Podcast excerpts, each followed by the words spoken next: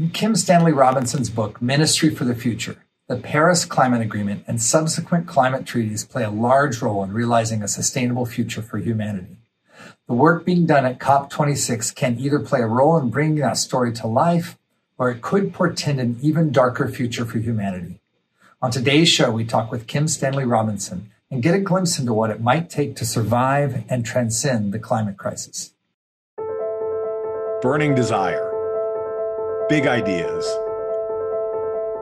bold action. Kim Stanley Robinson is a Hugo and Nebula winning author of the Mars trilogy. He's known as a realistic, science based, highly literary science fiction author with over 20 books published. Stan's work often focus on themes of sustainability, economic and social justice, climate change, and speculative futures. Stan is a world builder creative in his 2020 novel, The Ministry of the Future, Stanley takes on our near future and builds a world spanning vision of how we will be impacted by climate, economic inequality, and social justice crises. In his book, he sketches out a path forward for humanity. This book is a must read for anyone interested in generative futures, and in my opinion, one of the best ever examples of a generative future, one that is both desirable and viable. Stan, welcome to the show. Thank you, Michael. Good to be with you.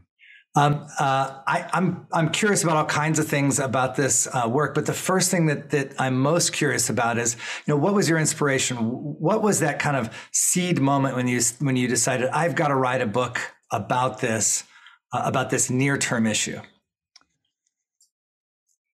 There wasn't really, um, well, maybe there was, but it be, it was the end of a long process.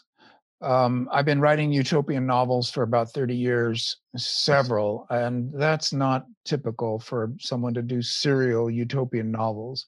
But they were always distanced from the here and now, set on Mars or in the past, uh, various displacements that meant that I kept trying to not just write about a utopia, but about how we might get to a better society, like the road to utopia as being the subject of the novel. So that's been going on for years, and I've been struggling with it for years. For this book, I thought, let's um, dispense with all displacements and go right to the global present, to climate change. No distractions, no metaphors. And then what you might call what when you talked about a seed moment, I was reading about wet bulb 35 temperatures. Mm-hmm. I was coming to understand that this talk that was widespread in our culture that um, we weren't going to be able to stop the global average temperature uh, rise at two degrees Celsius. We were going to shoot up to three or 3.5 or four, and we were just going to have to adapt to that, that humans were adaptable. This was a view that you would hear from people trained in economics or in the humanities, et cetera and they were missing something that hadn't really been underlined by the medical or scientific community that humans can't survive uh, above a wet bulb 35 temperature and i was reading about that. It's a heat index. It's what we all understand very well that a combination of high heat and high humidity is more uncomfortable than dry heat and that at a certain combination of high heat and high humidity that the world is now beginning to touch on for an hour or two here or there around the world in um, thermometers and weather stations is fatal to human beings unless they're in air conditioning. You get cooked in your own juices, sweat sweating doesn't work. Um, hyperthermia is just as dangerous as hypothermia, and within hours you overcook and die um, because sweating doesn't work in high humidity. So when I read that, it was like a slap to the face. I was thinking, look, all these um, eco modernists, all these philosophers and economists saying we just have to adapt. They're not understanding that in an evolutionary sense, we can't adapt, that we would have to be living in air conditioning, and air conditioning breaks down. Um, all of uh, electrical grids break down, uh, especially when they're stressed by high demand. So, precisely when we'd be at the most danger of um, dying of heat strokes, we also might have uh, electrical grid failures. And that was the stimulus. I thought, we are in more of an emergency than we even thought we were. And the whole adaptationist, eco modernist, will just adapt to anything view is flatly wrong. And I need to write a book about that. So that was the start.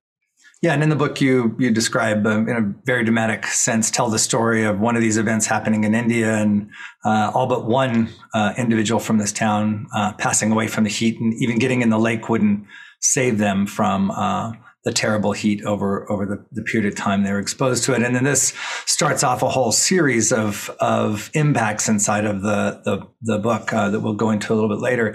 Tell me a little bit about in this book there were there were it's in it's in chapters or sections. Um, but there are there are pieces in the book that are just straight up essays trying to help us understand economics and and other topics. That's not a, a it's certainly not a typical writing style for a science fiction writer. I mean, science fiction tends to, to come in a pretty traditional packages. Um, tell me how you decided to do that, and and you know what is what's the experience you've had of the audience reaction to to that kind of, of essay writing inside of the book.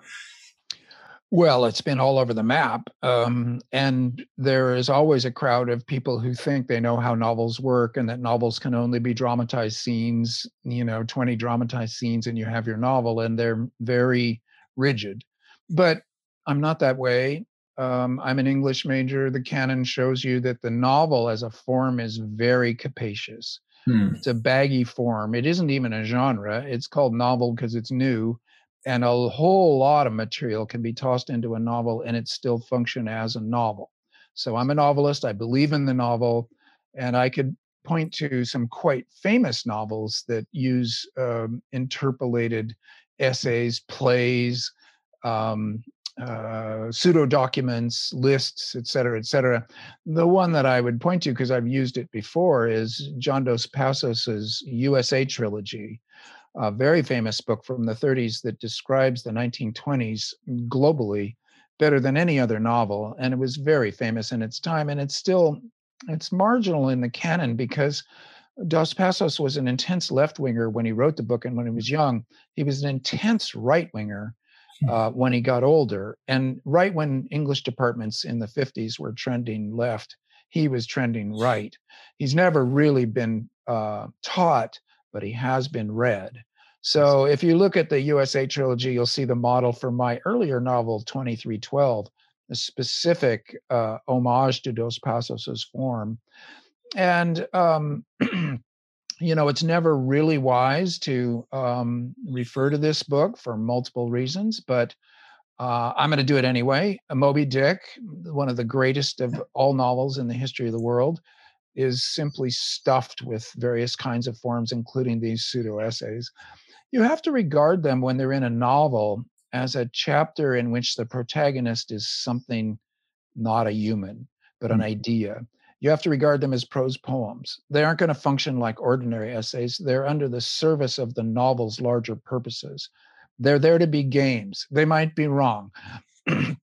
Melville has a long chapter on the qualities of whiteness or the, the whale regarded as a fish. He keeps calling it a fish. It goes on and on like that.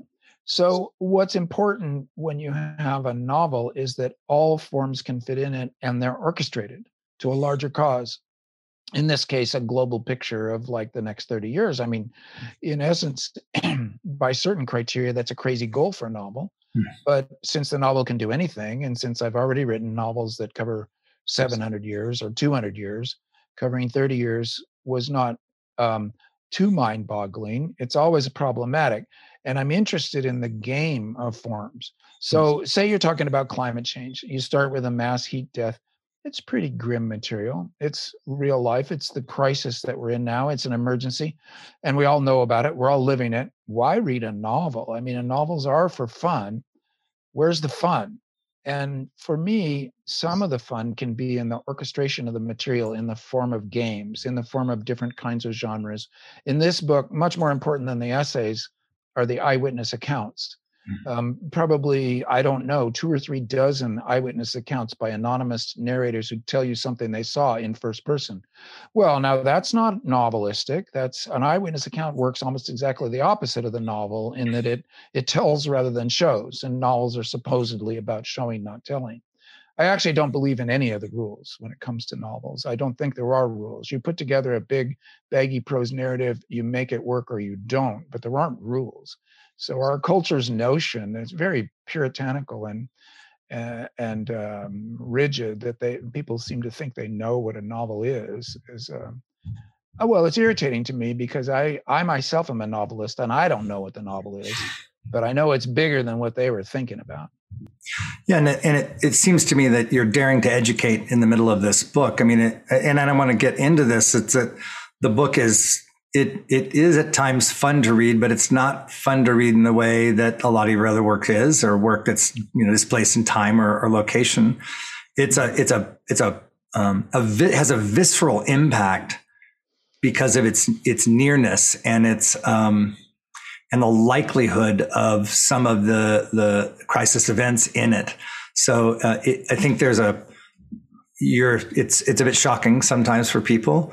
And then some of the the pieces of the you know essays or even the eyewitnesses they're they're they're they're daring to educate us um, about things that maybe aren't widely known or spoken about. Um, I think that takes some courage. One, but I'm I'm interested in you know choosing to do that and what is the impact or effect that you're you were hoping the book would have or or maybe even not even a conscious hope but this is just something i must put out there um, and now as you're standing and you're seeing it making this kind of uh, impact into worlds like like our world uh, with the generative futures initiative um, you know just talk to me about that a little bit because novel as a way to transform culture and people's view of something is uh, quite a revolutionary act if you ask me well, thank you for that. I, I, mean, I think that's what the novel was made to do: is to create a culture structure of feeling by um, putting everything into it and talking about the meaning of the culture. And so it, it creates meaning. It doesn't. It's not just reporting; it's creating.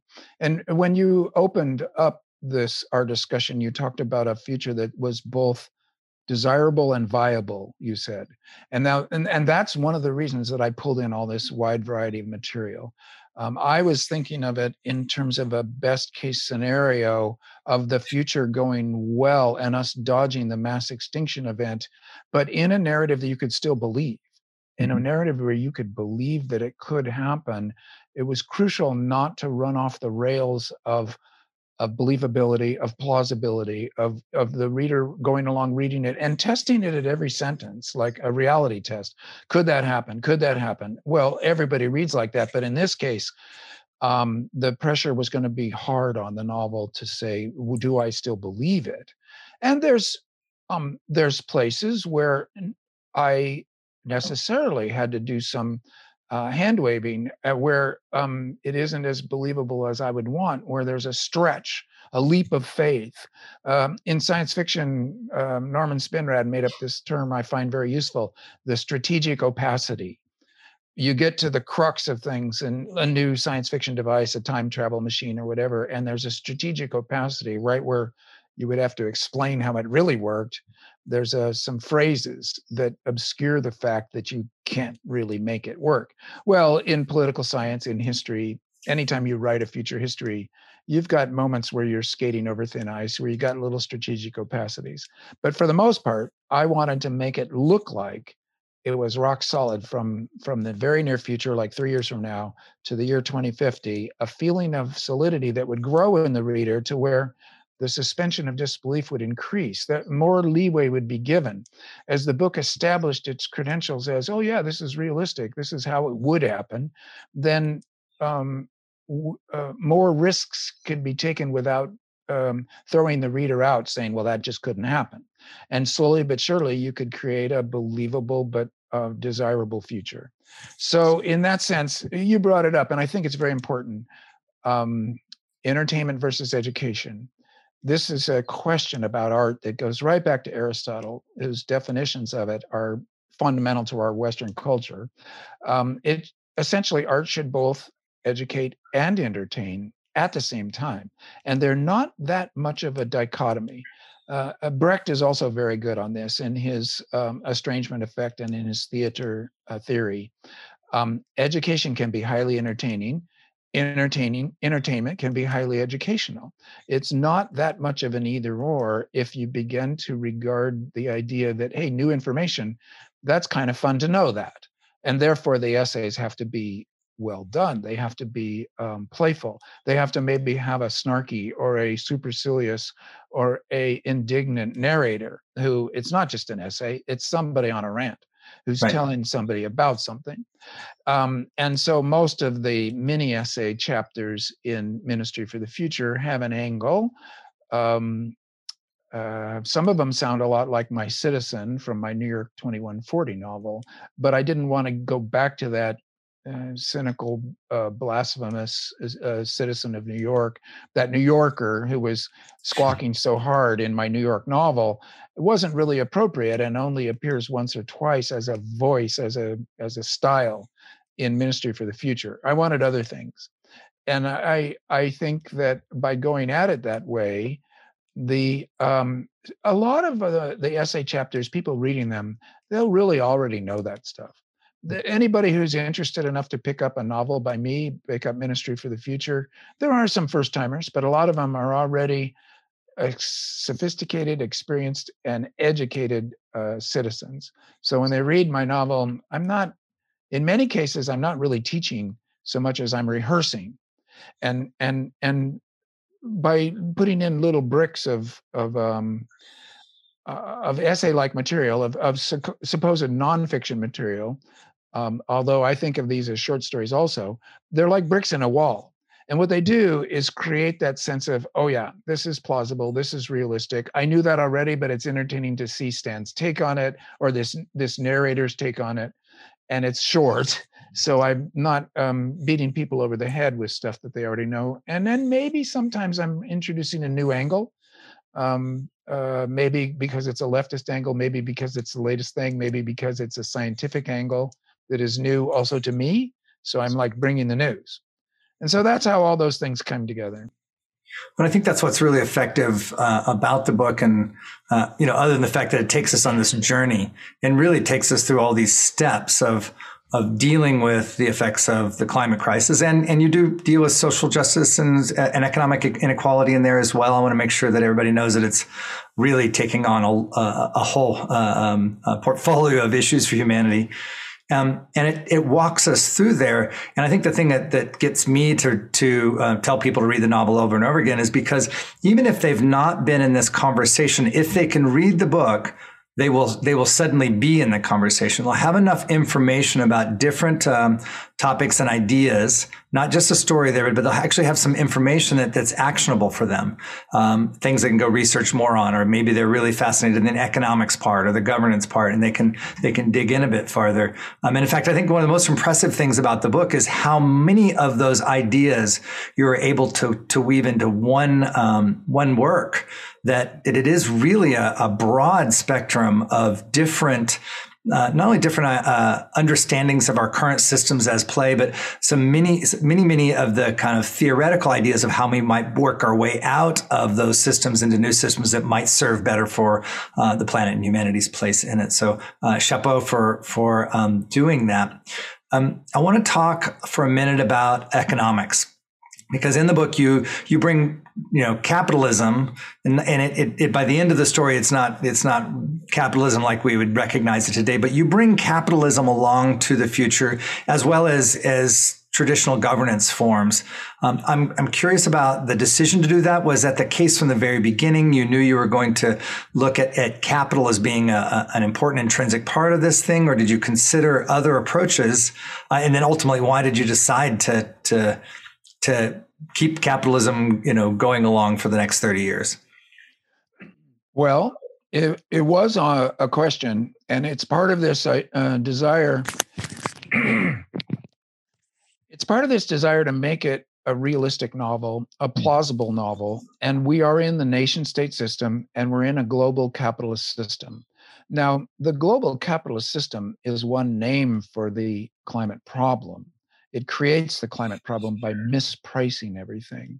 So it needs to be solved, cured, changed. the nation state system, well, it's unwieldy, but it's what we've got. And it's not automatic that it's part of the problem. In other words, if you imagine some world governance in a uh, in some science fictional form that that tells everybody what to do, and then everybody does it and then we're all okay well maybe but maybe that's not necessary and it's also incredibly um uh one worldish uh, and cuts against language culture mm-hmm. diversity and difference in ways that are a they're maybe a little inhuman and unnatural and b we don't got it now and we're not going to get it so in terms of making a plausible future getting to a better place i needed the nation state system yeah and then you need international treaties to coordinate nation states and get them all working more or less on the same page rather than a zero sum game that's why i focused on the paris agreement every mm-hmm. nation signed it they've ag- agreed to do certain things and if they were to stick to their agreement, then the Paris Agreement will become one of the great um, actions in world history. It will be remembered as long as human history is written if we live up to it. If we don't, then it becomes like League of Nations, which is well remembered amongst people who are thinking of failures, um, but not well remembered if you're thinking about uh, world history as a success. So uh, th- I'm trying to describe to you my decision making process as into making a fictional future that was both positive and you could believe in it. Nation state system, Paris Agreement, but capitalism, okay, that's going to the highest rate of return. The name of the capitalism is the name for a system of power. It's mm-hmm. a, and a financial arrangement by which the few control the many, and the work of lots of people accrues to the ownership of a few people and that's intrinsic to capitalism it's not an accidental side effect it's not a hijacking of the system it's intrinsic i'm an anti-capitalist i'm an american leftist capitalism is one name for the problem but it's the law it's what we start with so then how do you get out of that how do you uh, morph that into a system that properly prices and um, the world people and the biosphere price it properly, which is means in many cases infinity. So already your system begins to blow up. Economics doesn't value things because its prices are always artificial and, and concocted, but they've been made too low. And then how do you morph that around to um, a better treatment of people, better treatment of planet, where you get more justice, you get more biosphere health. Um, you will have to break that central law of going to the highest rate of return as it currently exists. So that's how I came to, I'm by seeking around, well, who talks about this amongst political economy? Well, it's kind of um, sparse. It's not of uh, active discussion, despite the crucial need for it. You don't see a lot of speculative economy. And what that would be is political economy, not just economics, but political economy. Mm-hmm. So uh, I think modern monetary theory has to be um, given props as um, a group of economists trying to think back to Keynes, yeah. using Keynesianism to get into a better pricing of the of our relationship to the biosphere. And also, what I like about MMT is the insistence on a job guarantee and full employment and justice and people's welfare uh, is included in the climate equation as well.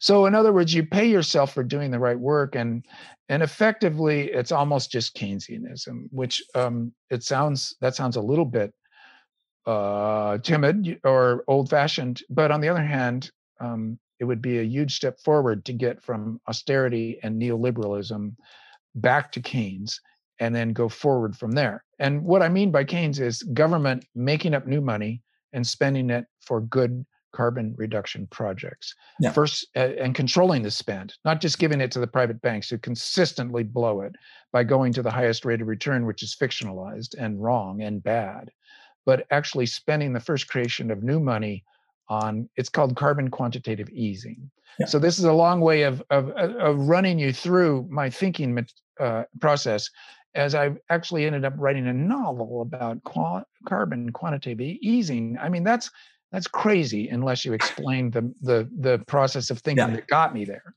I mean, central bankers. I don't know of many novels that are about central bankers changing the world.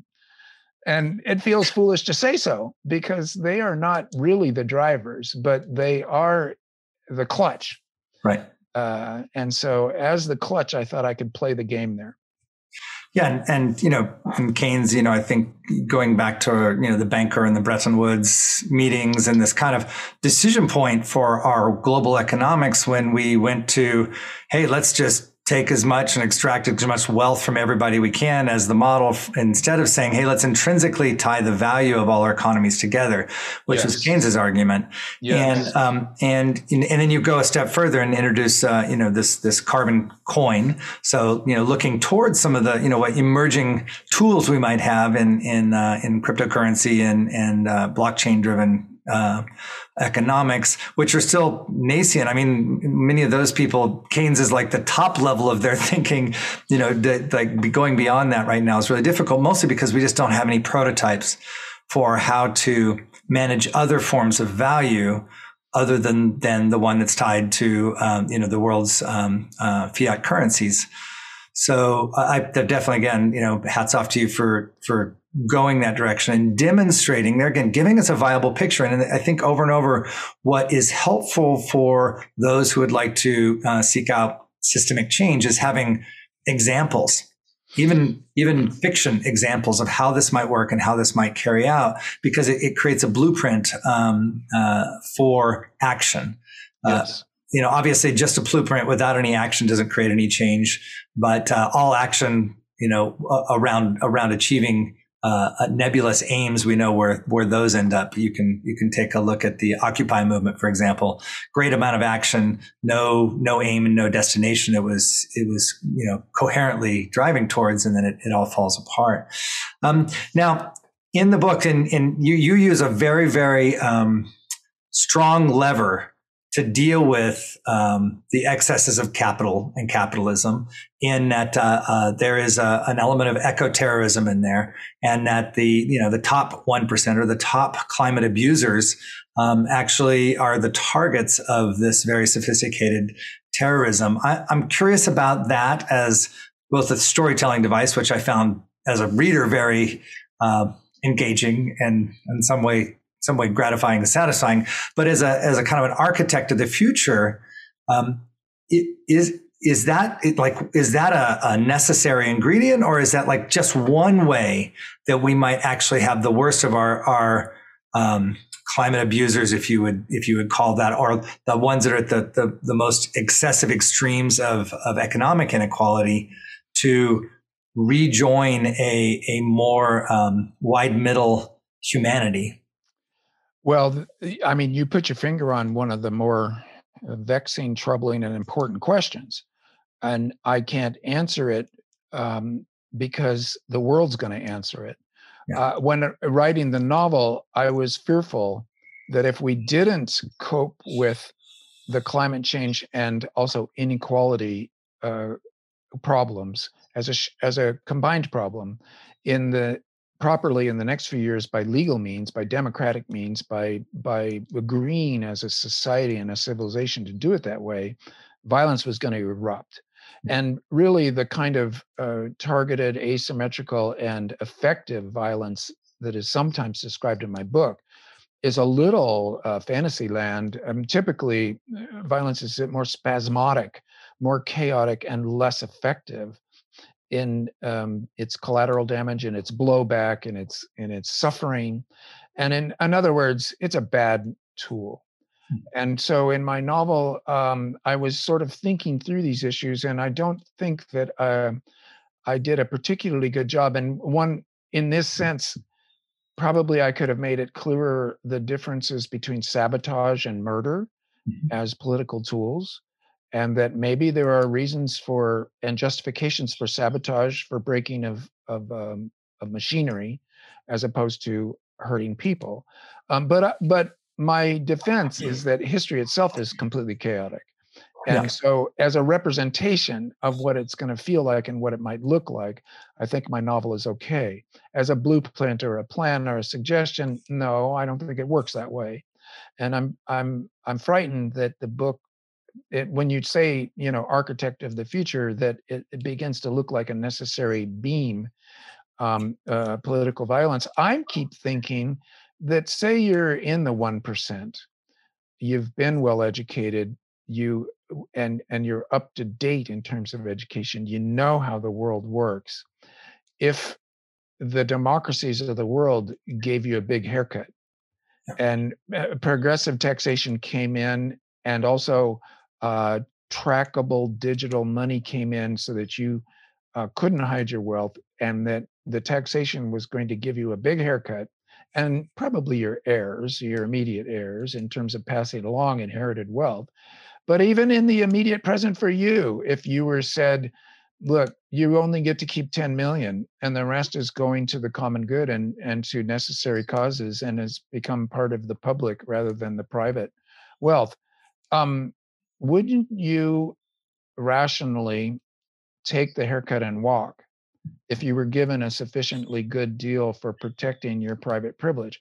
Well, if if everybody was homo economicus and the 1% is closer to it than anyone else, maybe they would they know perfectly well that 10 million isn't enough to protect um, your life that you will live a good life that you will have social security you'll have health care and your kids will probably be okay to a limited extent you can never protect them um, not by money so um, and yet power is a drug hmm. and wealth is power and i don't notice too many of the 1% advocating a really harsh progressive tax rate advocating their own haircut. You don't see that happen very often.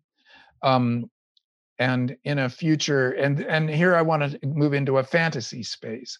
If there were a future in which, uh, if you were in the one percent, you knew that you had a chance that you were just going to be killed on the street one day, or have a drone blow up your house one day, and you were offered a safer world and this is almost like parallel worlds fantasies rather than actual world situations wouldn't you be feeling calmer, healthier, and and like a better citizen if you took the haircut? And so this is a political position, taking the haircut. Um, I don't see it. It's you don't see um, uh, the one percent being uh, radical and progressive leftists. You see them often supporting the status quo, even though the status quo has taken us all down. So these are the kind of questions that come up that yeah. to come up to all of us. Or being or anti being anti-government, we can look at the the you know the the capitalists behind the Brexit move. You know, they really just wanted deregulating, uh, deregulated trade, uh, the capacity to make more money without any kind of oversight.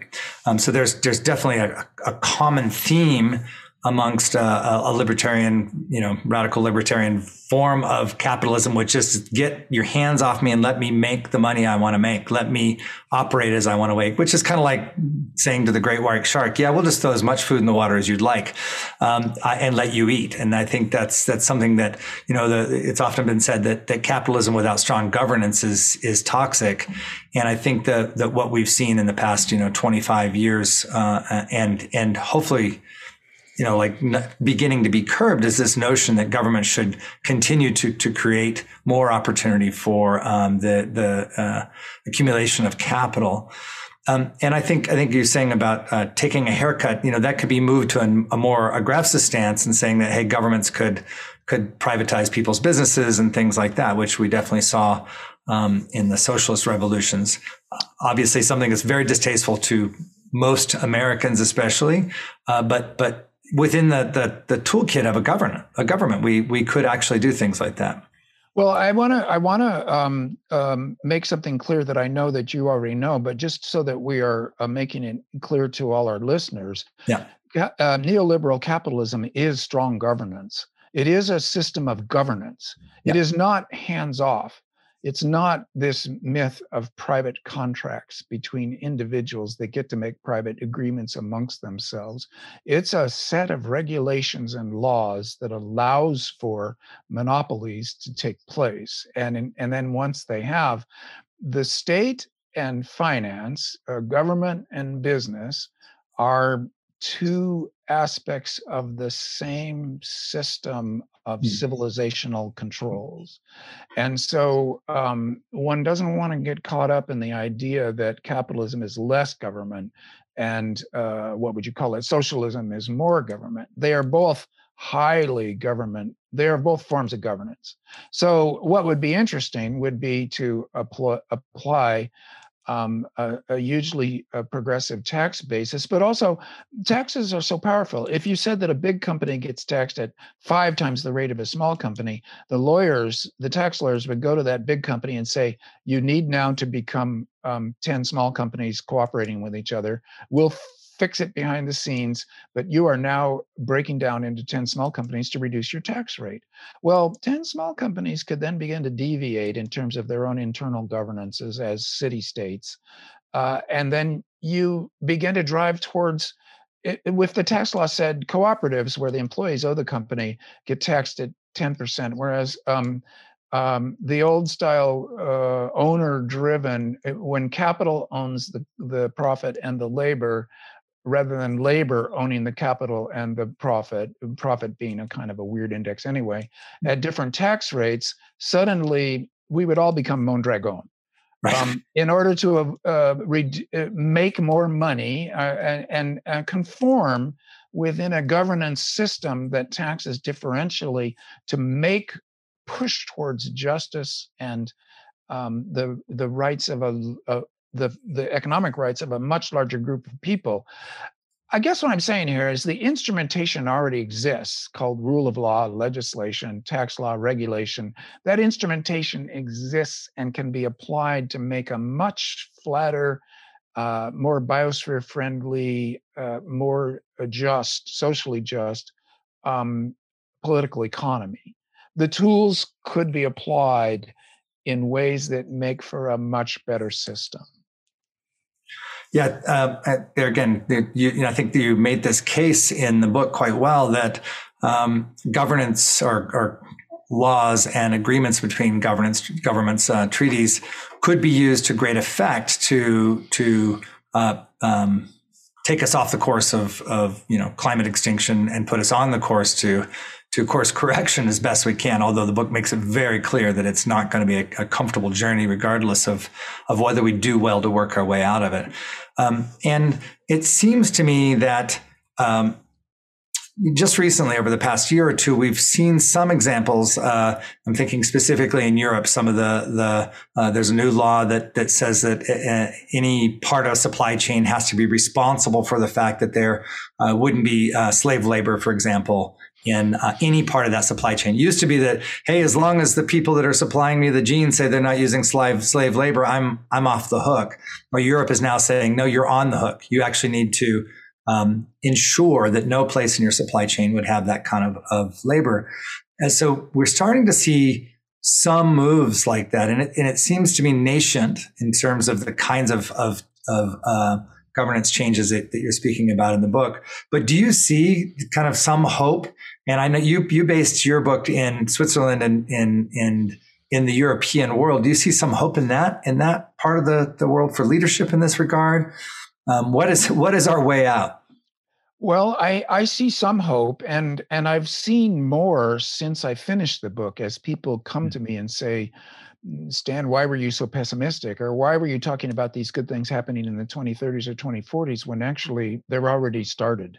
Mm-hmm. Um, and so I've been educated in ways that I would love to retroject into the novel, but I can't. Um, on the other hand, there's always uh, resistance, opposition, the the attempt by people in power to stay in power, no matter the costs. So it's a mixed picture. But uh, um, the one of the things you're you're talking about is legal standing. Um, that all people need to have legal standing such that indeed slave economic labor, the equivalent of slave labor, uh, wage slavery, or enforced labor, etc., that you still see around the world, big gets made uh, illegally uh, to the whole supply chain, as you talked about. This is great. Then also the rights of non-speaking uh, entities like animals, like watersheds, like rivers, like um, biospheres. Um, the, the problem is you bring a court a case to court. Does the uh, claimant have standing? Mm. So legal standing is a crucial matter in in our uh, rule of law system. And it's been historically expanding over time from a very small group of privileged men to um, more and more people, and then to these other entities. So, like, I did an event with the Minister for the Future of the country of Wales. Jane Davidson got laws passed such that the land of Wales has legal standing in the courts of Wales, and all decisions made for the political economy in Wales need to take into account its effect on the landscape. That might spread to the whole UK. You you spoke of these examples in Europe, and um, all the talk of of 30 by 30 that 30% of the land be reserved for the animals by the year 2030 this movement is is growing fast and it's new and it and it actually quite uh, surprises me that it's doing so well so fast because it sounded radical just 15 years ago when I first ran into it and now it's um, a platform. It'll have to be struggled for and and made real, but the fact that these are actually on the table now amongst uh, places like European Union, the United States uh, federal government, uh, and in weird ways and and ways that are obviously problematical, but also they're happening in China and in India, uh, very contested worldwide, and and it's a nasty moment in world history because the reactionary business as usual, let capital exploit us to death. There are advocates of that that are going to go down fighting. They won't change their minds. You can't talk them out of it. Um, unfortunately, persuasion and reason only go so far. I would like it if the discursive battle were the only battle, but in fact, the discursive battle is just one aspect of a larger political and physical battle that we're in. Yeah, this notion of rewilding, and, and in a book you did just some amazing, uh, you made some made some amazing leaps of imagining very uh, uh, very large um, um, uh, corridors for wildlife to, to travel and move in California, big pieces of the Central Valley being turned over to, to rewilding. Um, you know, is, is that one of those essential ingredients? Is it, is it not just that we have to stop uh, extracting, you know, resources that, that have toxicity when we extract them and toxicity when we, when we use them, but this notion of turning over parts of the planet back to, um, to truly wild environments, not managed wild, but, but but really left alone. Is that is that one of those those kind of key components of us moving through the next 30 to 50 years? Well, that's a good question too. Uh, I want to say yes, but I think that it is um, a question of your value system. The citizenry that you are hoping to achieve adequacy for, do those citizens include the wild animals or not? So mm-hmm. if you're anthropocentric and it's all about humans only, I suppose there's a future you could imagine where we have a mass extinction event and yet we still have adequacy for humans for a few centuries.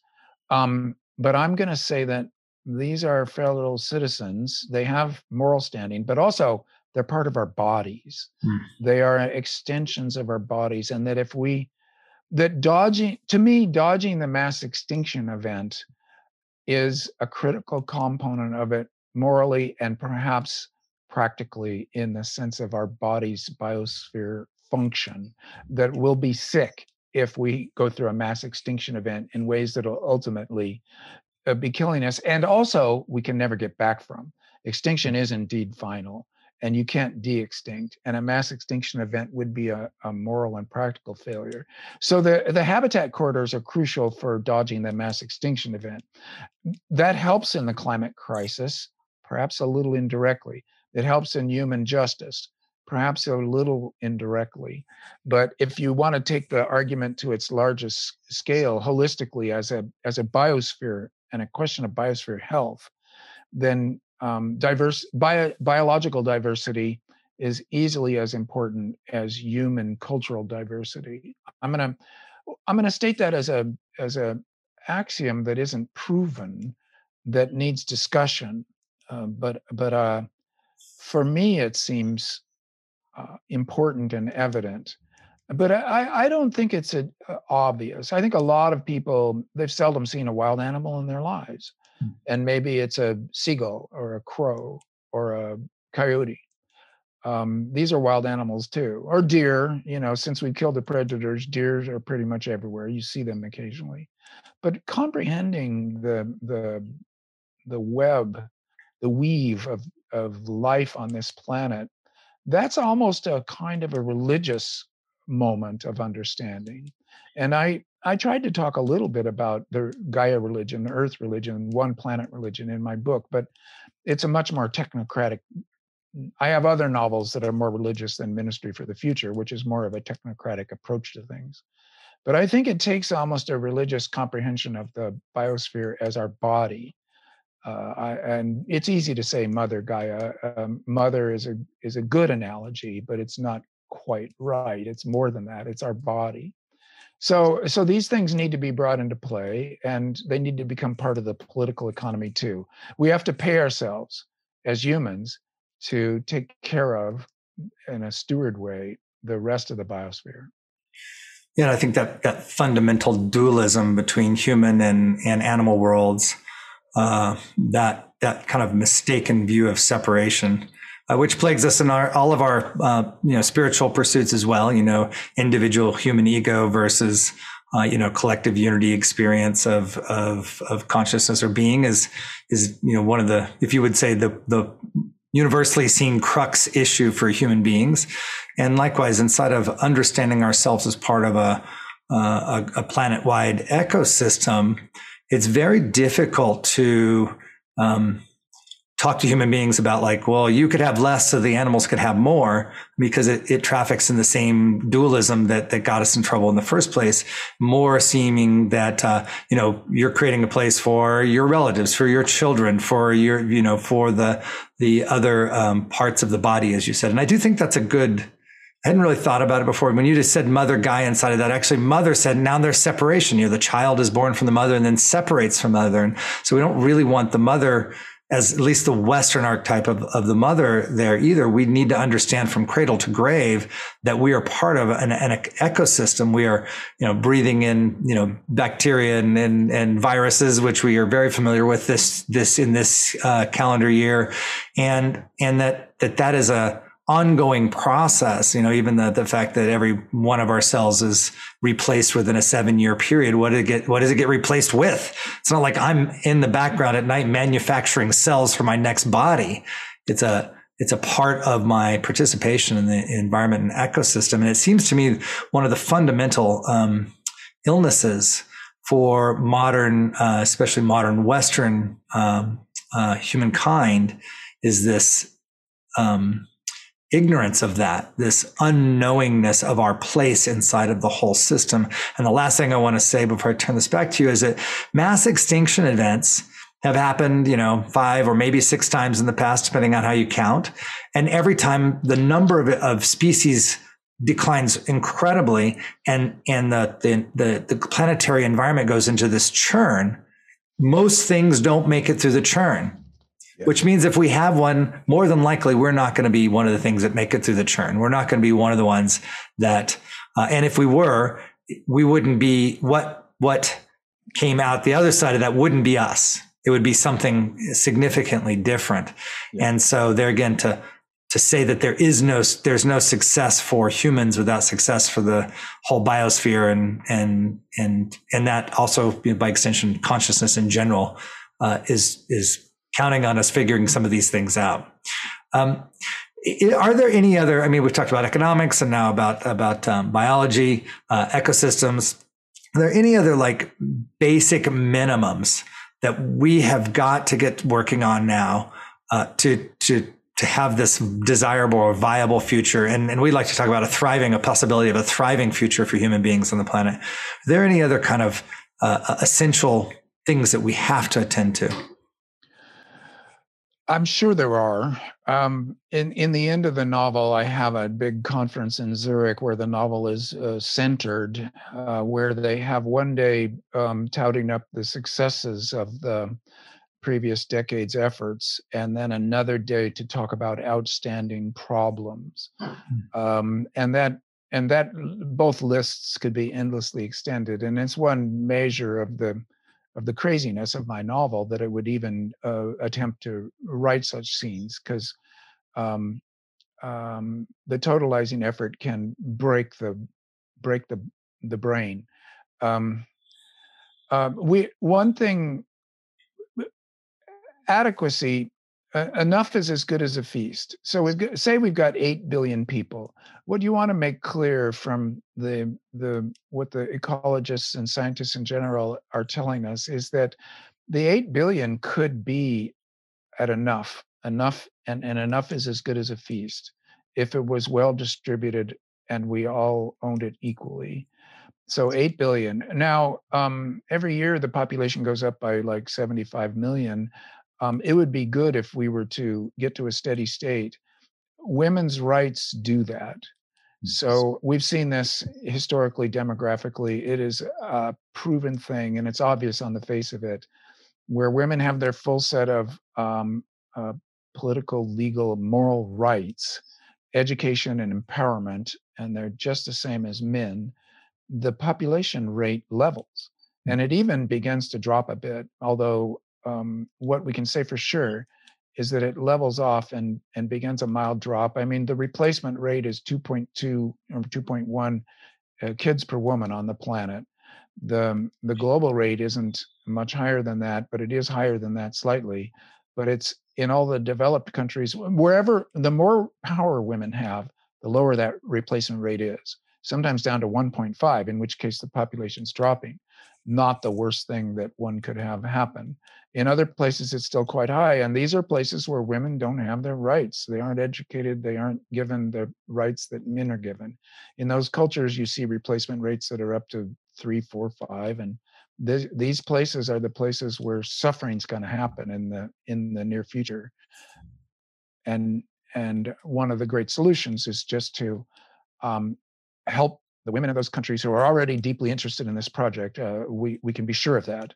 Um, to to increase their power as citizens and and and uh, with everybody on planet practically having a, a smartphone and connected not by infrastructure so much as by information everybody knows this situation already education is is on the uh, uh, the edge of a flashpoint where you could say that everybody on this planet knows this stuff and then it just has to be enacted. And that's kind of a democratic push, um, a uh, push for people power, and people power being women's power. We could get to a state where the eight, it, it will never be a question of uh, human welfare versus environmental or animal welfare. They will be knitted together into one uh, package. And your point is good. If we don't succeed at this, humans might survive in some um, damaged post-traumatic state.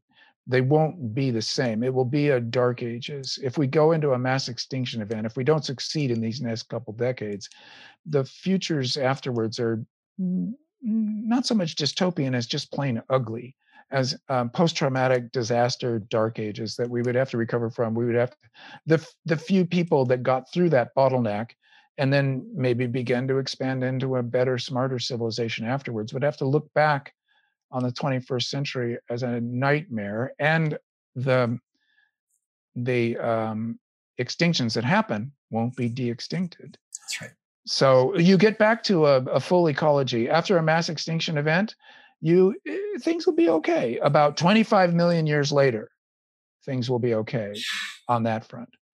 So better to dodge that one.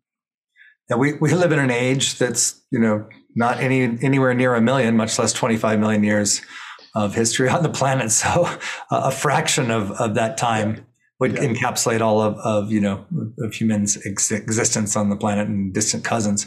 You know, one of the things that, that, that um, I've read recently is talking about, you know, if we, if we're able to um, move to lower than the replacement rate, um, uh, for humans on the planet that quite possibly within a 100 year time frame we actually break capitalism by that. Uh, capitalism needs an ever expanding marketplace that are ever more hungry for more material goods and and uh, or you know you could even be even now we can t- say uh, soft material goods and entertainment et cetera et cetera. Um, at a point where we stop doing replacement rate we actually have over time fewer and fewer consumers And this is a really interesting analysis uh, for me, and and really points out this thing that uh, uh, our dear Greta Thunberg said that you know like uh, you know a, a, a, infinite expansion is a fantasy, and you, we can even begin to look at human population being a, test of this this uh, notion that we can continue to expand and continue to have uh, a, a continual growth. I think probably be better to actually take on um, cultural and societal values of no longer continually expanding, no longer having as much stuff, as much space, as many new gadgets, as many new um, bits of information and, and entertainment. Um, I don't know how to talk about that. I think you, I think some of the ecoterrorism stuff like that put a put a, a stamp on it in your work. Um, you know, is there anything that comes to mind that we can begin to say, hey, maybe the goal here is not to accumulate so much and not to experience so much, but to have maybe a, a slower, more deeper quality of life?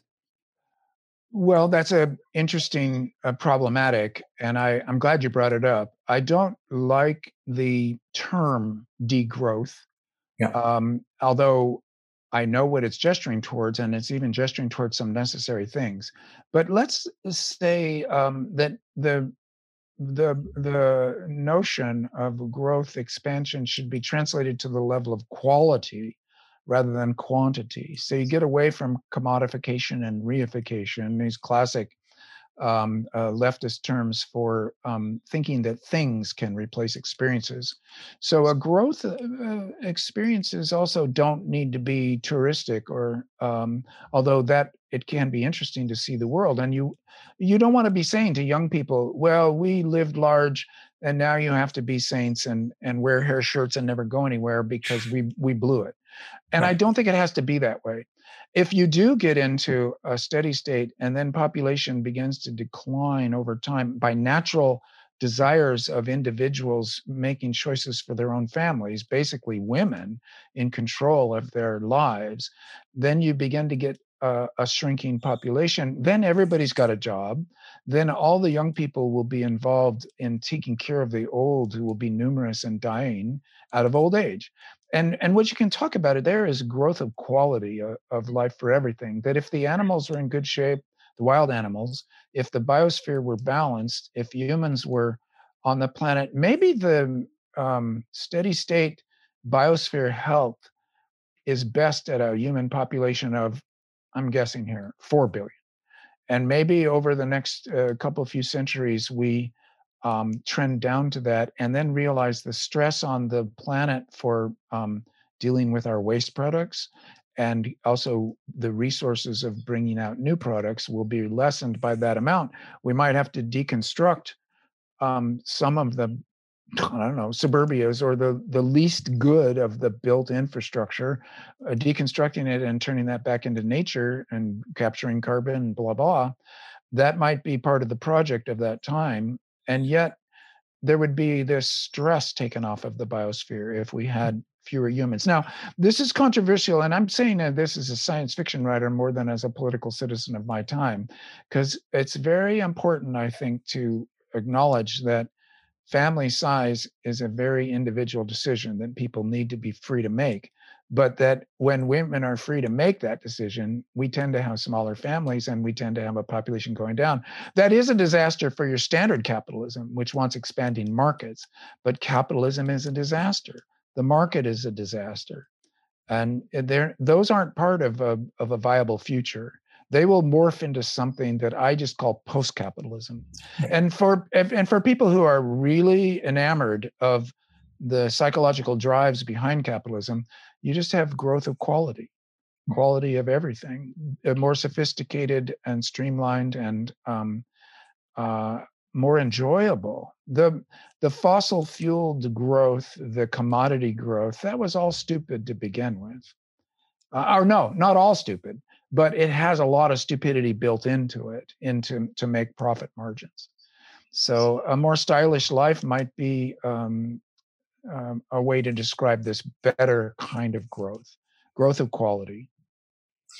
Um, Thank you for that. I, you know, I think certainly it's up to um, our time to begin to define, as every good uh, philosopher of every age define what is a good human life and what is a good collective life on the planet. It, it seems that we're due for uh, a collective conversation about that and to really consider again uh, what it means. I think the the the, the evolution from uh, those who are in authority, maybe academics or philosophers, having a say in what a good human life is, to first, um, you know, advertising uh, telling us what a good human life is till now influencers and in quick you know microbursts on social media telling us what a good human life is is a, a regression from a well considered point of view on that. I think that we could we would do well to spend a lot of time in our evenings around dining room tables uh, in novels like yours uh, considering what is a good human life and how a good human life might uh, impact the planet and each other would be a, a, a, well worthwhile conversation, a good starting point, we might say. Um, I want to ask you one last question, just because I'm dying to know, because uh, it doesn't come up in in uh, Ministry for the Future. Um, what about uh, uh human life in space, and and where do you see that as uh, you know now? You know, obviously you've written about it a lot in your your earlier work, but as as we've come to this point in life you know, are you still interested and excited about uh, human civilization off planet, um, or has that been tempered somewhat? Oh, it's been gro- um, uh, st- stupendously tempered. Hmm. Um, I one of the findings that relates to the uh, what we've been talking about earlier 50% of the uh, dna inside your body is not human dna mm-hmm. This is a relatively new finding and it's a complete game changer. Um, I don't think humans can prosper off Earth over the long haul. And so my novel Aurora speaks to that directly. Um, and I I like space science. Um, um, NASA has a phrase: "Space science is an Earth science," mm-hmm. and we need to know everything possible we can about this planet, and because we're thrust unexpectedly into a, a sort of a, uh, stewardship situation where we need to take care of it and we don't know how. So, in that process, space science is great and it should be Earth focused. The dream of the cosmicists um, that humanity is meant to spread through the stars, I think, was a fantasy and a miscalculation of the size of the universe and of what humans are. We co evolved with this planet everything from its magnetic field to the composition of its atmosphere is ingrained in us that we are embedded in it. So in my in my novel 2312 i have the humans that are living elsewhere in the solar system which is reachable which the stars are not. Um, they have to come back every uh, they have a sabbatical. They come back to earth eat a little dirt live on earth. It's mysterious why they need it. They need it to go back out into space if they want to. Might just be gravity. We're made for 1G. So then thinking about Mars, I mean, certainly my Mars trilogy is still my most famous work. It's 38% gravity. It's got much the same volatiles. Uh, one could imagine still as a long-term terraforming project that if we had an earthly civilization where everything was humming along well, you could imagine Mars as a kind of a um, 10,000 year project to make it into a kind of a high Arctic. See if you could do that uh, as a low, low stakes thing. Never be a second home, never be a, a bolt hole. There will never be an extinction event on Earth where suddenly um, all the humans on Earth die and then there's 5,000 people on Mars that will make it through and recolonize Earth. That's a bad uh, science fiction story in that it can't happen. The real science fiction story would be we got things together so well on Earth that we've got these Antarctic stations, and that's how to conceptualize them. Uh, mm-hmm. right now, there's a station at the South Pole. There's a station at McMurdo. There's probably a dozen other little stations. They're little towns, like mining towns, sort of, um, not sustainable on their own. They're like space stations, except they're on the ice of Antarctica, which is very otherworldly place. I've been there twice, and I'd like to go more. I love it so much. But those people, they come back to, they call it coming back to the world Mm. you, they go back to the rest of the world. So they do some work down there. They fall in love with it. They might even spend their whole careers down there, but they live in the world, and that's where their families, their health, etc., are. moon is going to be like that mars might be like that the asteroids might be like that you co- go out there you study you're a scientist or you're a support worker for the scientists which means you could be anything and maybe you're a poet sent on a program like i was sent to antarctica and then you go back to earth you go back to the world that's the way it's going to be and and all of these other fantasies and i say this as a science fiction writer having rated written about them um, rated them as close as i can they are fantasies of escape. They are transferences. They are um, ways of not thinking about the problems here on Earth. They're all kinds of things, but they're not really good plans. And they're not necessary. Space isn't necessary to us in the next century, except as um, scientific inquiry into the Earth itself. Um, the resources out there are inadequate, are, are ridiculously uh, diffuse. You can't make a profit out there, which is why you're not seeing a viable moon colonies, et cetera, because it's never profitable in the usual capitalist way. So this is my feeling about space right now. And I had to go on at some length here because it's a little, it needs articulation. Um, it's a complex picture. It's not a simple no to space like I often hear on the left. It's not a simple yes to space like you hear from the, the space cadets. Um, it's in between it's a it's an earth science that is useful right now and will always be attractive later on for people with growth fantasies or escape fantasies or humanity is destined for something greater than life on earth which i find absurd but it's a religious position it's a mm-hmm. replacement for um, a sense of immortality that if only humanity could go to the stars then we'd all be immortal well i i i don't suffer from that kind of religious urge and I don't think it's realistic. But it's out there, and the solar system is quite a beautiful neighborhood. Hmm. So you you don't want to throw out the baby with the bathwater. The fact that we can't get to the stars does not make the solar system less beautiful and interesting. Um, and I, that again, going back to our conversation about being part of the whole of the Earth, when you were speaking about you know all all of space sciences, Earth science, I just suddenly had this very, very profound experience of, you know, we are earthlings, we are of earth and inseparable from it. We are an expression of, of you know, some self-aware consciousness event, some uh, complex life form event that is is part of the entire biosphere. It is not a we're not a separate entity on top of the earth. We're of the earth.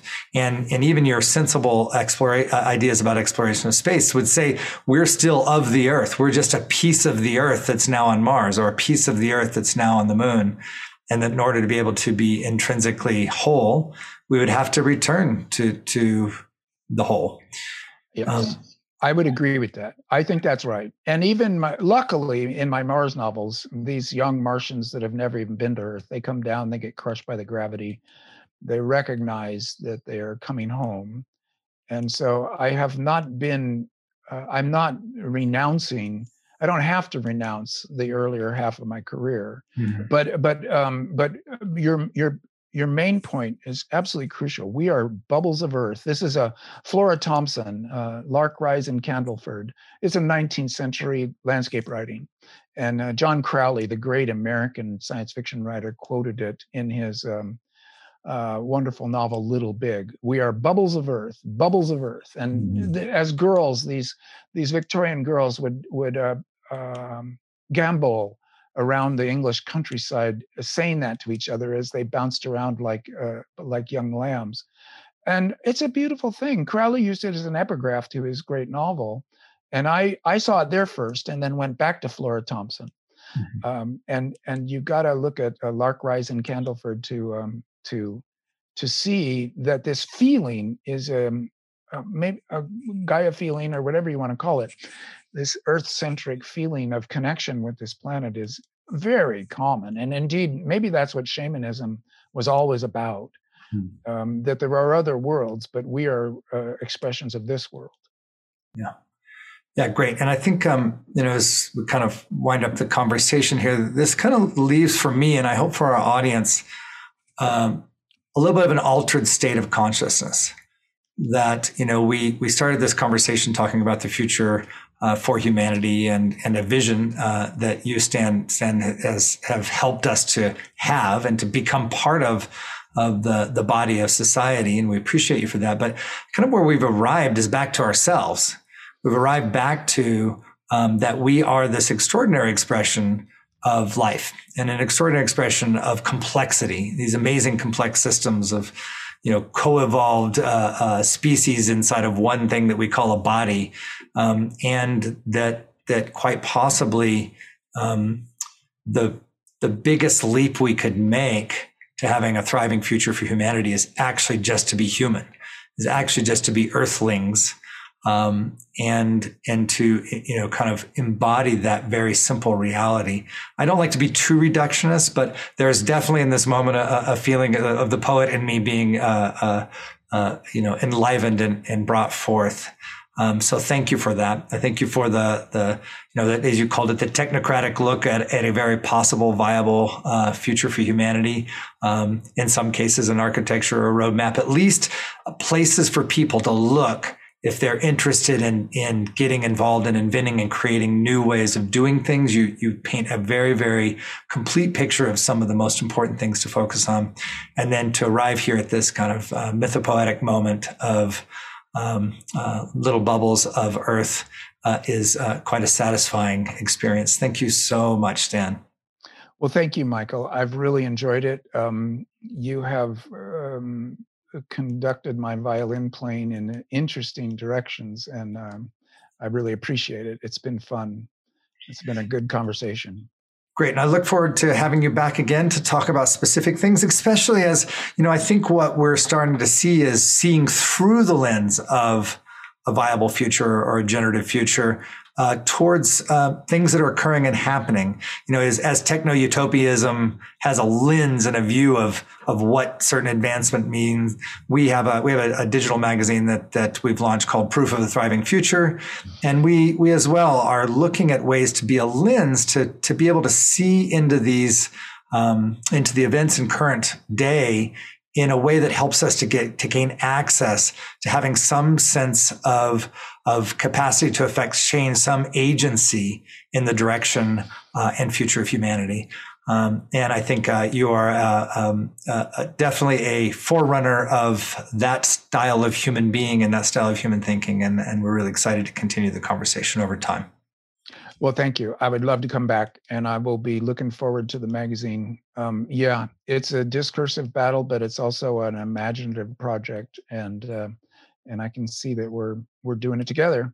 This year is going to show us a whole lot about um, whether we can collectively shape a, a good future. Well, thank you, Stan. And um, we will be speaking again. And uh, that's it for now for our viewers and listeners. Uh, thank you so much for joining us on the show. The Boldly Now Show, igniting the world of burning desire, big ideas, and bold action. Boldly Now is an initiative of the Generative Futures Initiative, generating a thriving future for humanity.